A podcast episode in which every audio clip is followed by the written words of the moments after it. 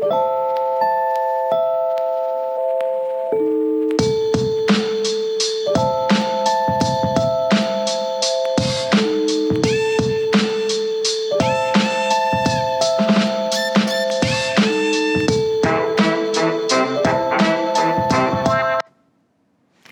Ruth and what's the love story about, you might ask, as you saw the heading of this day's conversation. Ruth, the Ruth of the Bible, the four chapters of Ruth, and the love story she had. So, what do you remember about that?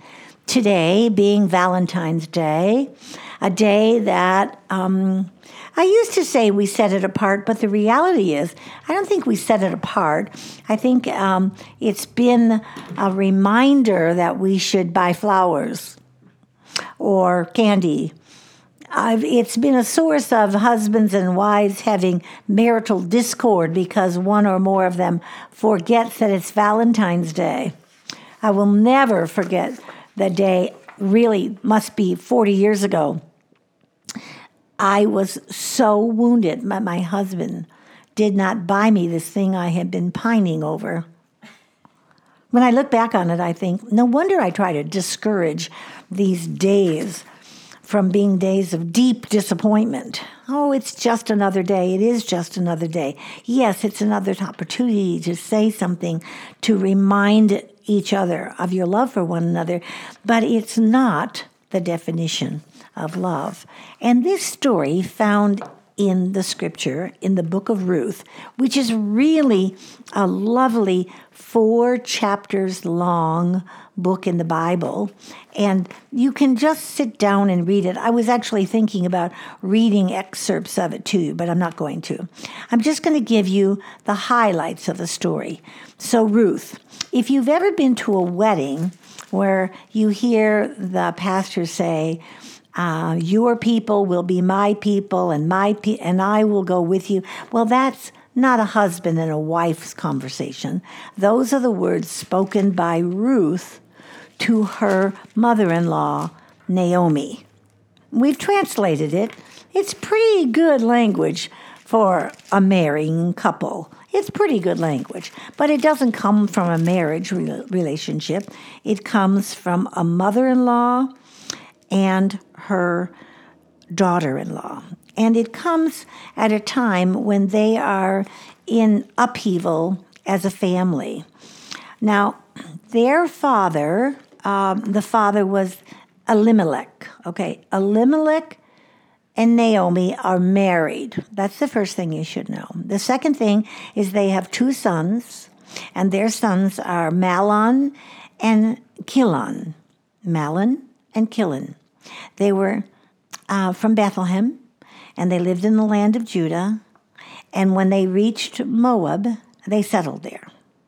And the two sons married Moabite women. One married a man, a woman named Orpah, O R P A H, not Oprah, or Orpah, and the other married a woman named Ruth. Now you can read that right in the first verses of the book. And about 10 years later, both Mahlon and Chilion died. And this left Naomi alone with her two sons and no husband. So she was alone without the two sons and the husband. So she went from being a woman with three men, a husband to protect her and two sons to protect her, to having no one. And she had two daughter in laws two daughter in laws. So Naomi says to her daughter in laws, I-, I must go back to my own people because I have no one here to care for me. And they say, No, we will go with you. We are going to go with you. And they begin, and Naomi says to the daughter in laws, Go back to your mother's homes. May the Lord reward you for your kindness to your husbands and to me. May the Lord bless you with the security of another marriage. Then she kissed them and said goodbye, and they broke all down and wept. And then the two daughter in laws set out from the place where they had been living, and they took the road that would lead them back to Judah. But Naomi says, Why should you go with me? Are, you mixed up? Because remember, even though the girls were older, old enough to be married. We don't know how old they were. If Naomi had another son, that son was to become one of their husbands. Like that's it. Now I know you're saying, but that son could be two years old and they could be 25. I know that's that's the whole point of it. Okay. And she says to them, Naomi says to them, Why should you go on with me? Can I still give birth to other sons who could grow up to be your husbands?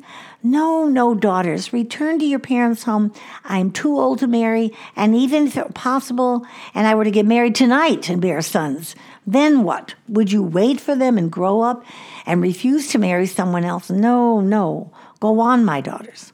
But they said, No, we want to go with you and your people. And again they wept and cried together, and Orpah kissed her mother in law goodbye. But Ruth clung tightly to Naomi. Look, Naomi said to her, your sister in law has gone back to her people and to her gods. You should do the same. But Ruth replied, Things are far more bitter for me than you, because the Lord Himself has raised a fist against me. Don't ask me to leave you. Wherever you go, I will go. Wherever you live, I will live. Your people will be my people, and your God will be my God.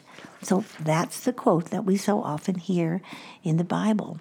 So this is a story about Ruth and Boaz, and it starts uh, in the famine in Judah. It starts with the famine in Judah. And if you could see a map of where Judah is and where they are and how far they're going, some of your Bibles have maps in the back. I think it's worth looking at because a man from Bethlehem in Judah left his home and went to live in the country of Moab. The Moab is the kingdom east of the Dead Sea. So if you're looking at a map, you can see where the Dead Sea is. And famine forced Naomi to move from Judah. That's what caused them. Now, the Moabites were not popular with the Jews. So Moses, the servant of, of Yahweh, died in the land of Moab. They were always enemies, perpetual enemies with one another. Moab rebelled against the children of Israel, against Israel. They were pagans. They lived in pagan places. They, they, the Moabites were not um, the land of Judah, period. Most of the hospitality setting for impoverished Israelite families was common to that time when young men died, leaving widows, as they did this case, both Naomi and Ruth and Oprah, Orpah, or if I, I say myself, we're so used to saying Oprah, aren't we? Ruth would not follow the Hebrew God and remain as companion to Ruth. That would have been not the acceptable way to go. She would have stayed. But she went on and she went forward. In Judah, Naomi and Ruth had no men to provide for them. Now, in this culture, it's really impossible for any of us to understand what that really looks like. Like the death of a husband in today's culture. Hmm. What's among the first things they say? Did he have life insurance? Is is she settled? Is she well off? Can she take care of herself? because we live in a culture in many ways like the culture that um, Ruth and Naomi lived in because the men took care of them. But when the men died, the women were left at the mercy of the next generation of men. And there weren't any in this case. God had commanded that the, landowners leave anything the harvesters did not pick up for the poor and the forest uh, foreigners. So when the harvest happened in whatever field, there was always some left over. Always some left over. During the pandemic, early in the pandemic time, very early, like spring of 2020, there was a news clipping of an owner, farm, huge farm, millions of acres of farming, and they had all sorts of industry around the farming. And he had uh, four acres of asparagus. Now, it might have been 40, but I think it was four. and he could not get anyone to pick the asparagus. So he recognized that if he didn't get someone to pick it, it was going to die on the field.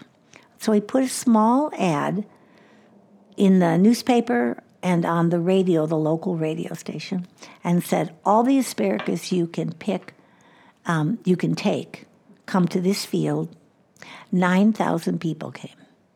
9,000 people. I always thought about that. I was trying to decide 9,000 people in four, four acres, how much each one got. Maybe it was 40 acres. But the point of it was they all came to get it because it was free. And this is very much the picture, except uh, it, it's not the whole harvest of artichoke of, of asparagus. It's what's left. And you had to be careful when you picked that you left a little. You didn't clean it so closely that every pea was picked, every cherry was picked, every ear of corn was picked, every you left some. It was the it was the way to take care of the poor and needy. There's still, a, and I can't say the name of the process, but we still have it in our culture today, a gleaning that comes when all of the product has been produced and you can glean what's left of it and take it home. It was legally enforced, it was an entitlement to the immigrants and to those who were marginalized that there would be grains left in the field that were unharvested. The width of this margin was entirely up to the owner. Secondly, they were not to pick up whatever produce fell to the ground. This would apply when a harvester grasped a whole or a bunch of stalks and cut them with a sickle, and the grapes fell from a cluster just cut from the vine. They couldn't pick that cluster up, even though it had just happened, because that day, that night, those grapes would be harvested. And thirdly, they were to harvest their vineyards just once, presumably taking only the ripe grape so as to leave the later ripening ones for the poor and the immigrants. So gleaning was collecting leftover crops from farmers' fields after they had already, the fields had already been harvested. harvested. the regulations of Israel extended the benefits of the foreigners. So in Ruth chapter 3, which is the, th- the third chapter of 4, we find Naomi instructs uh, Ruth to wash, put on her perfume, get dressed in your very best clothes. And you think, okay, that, what does that lead your mind to think? What are you thinking about what's going on? Now, Boaz, with whose women you have worked, is a relative of ours. Naomi says to Ruth. Tonight, he will be winnowing barley on the threshing floor. You see all this intrigue and, and knowing, and I think how smart Naomi was. She knew Boaz was in their line of people, and she knew that Ruth was beautiful, and she helped her get more beautiful by putting on her best clothes and some perfume. It always helps, doesn't it, girls? and then go down to the threshing floor, but don't let him know you are there until he has finished eating and drinking. Now there have been, let me let me say parenthetically, people who've complained about this story saying that it shows and illustrates a wife using a woman using her beauty and charming skills to get what she wants. You can discuss it any way you want to. These were widow women doing what was entitled to them right up to the place of overstepping the law. And when I think about it, uh, reading that piece of poetry I did a few days ago about spiritual mothers and mothers in the church who pick up the best for us, this was what Ruth was. She was the mother who, while or, I'm sorry, Naomi was. While she, Ruth was not her biological daughter, in marriage she had taken Ruth on and Ruth was the daughter that she felt she needed to protect. And so she tells her to beautify herself, get cute, wait till he's done having his dinner and drinking his wine. And when he lies down, note the place where he's lying, then go and uncover his feet and lie down. Keep in mind now, the kinsman redeemer would buy back the widow's dead husband's land as well as become the widow's husband. You see that? So, this phrase, my kinsman redeemer, is very popular to the Jewish culture. And so, what does Ruth say? I will do whatever you say. So she went to the threshing floor, did everything her mother in law told her to do. And when Boaz was finished eating and drinking, was in good spirits, he went to lie down at the far end of the grain pile. Now, in good spirits makes me giggle because my husband, when we were first married, he had one regular complaint about me. It was regular, not offensive. Unfortunately, it was accurate. But he would say, honey, it's all about timing. And and you know, uh, no one had ever taught me anything about timing. What does timing mean? Well, it's the right time to say something. It's the wrong time to say something. It's the right time to do something. It's the wrong time to do something. I, I, I didn't have that. You could say I didn't have any filters. I didn't have any boundaries. No one had ever said to me in my life, put on some perfume and your pretty dress and go and ask your husband something. No one had ever done that. It was my husband who had to teach me that. So, this is what Naomi has done. She has told her what to wear, what to do, and how to do it. And when he had finished eating and drinking was a good time. That was good timing. Ruth approached quietly, uncovered his feet, and lay down. In the middle of the night, something startled the man. Boaz. He turned, and there was a woman lying at his feet. And he said, Who are you? I am your servant Ruth. And she said, He will tell you what to do. The Lord bless you, my daughter, Boaz replied. This kindness is greater than which you showed earlier. You have not run after the younger men, whether rich or poor. And now, my daughter, don't be afraid. I will do for you all you ask. All the people of my town know that you are a woman of noble character. Spread the corner of your garment over me, since you are a guardian redeemer of our family. I think I love that so much. It, it's such a beautiful, a welcoming reception, and it, the timing of all of it is so carefully orchestrated and so beautiful. Of course, there are a lot of pictures and portraits of Christ and God, the kinsman redeemer of us.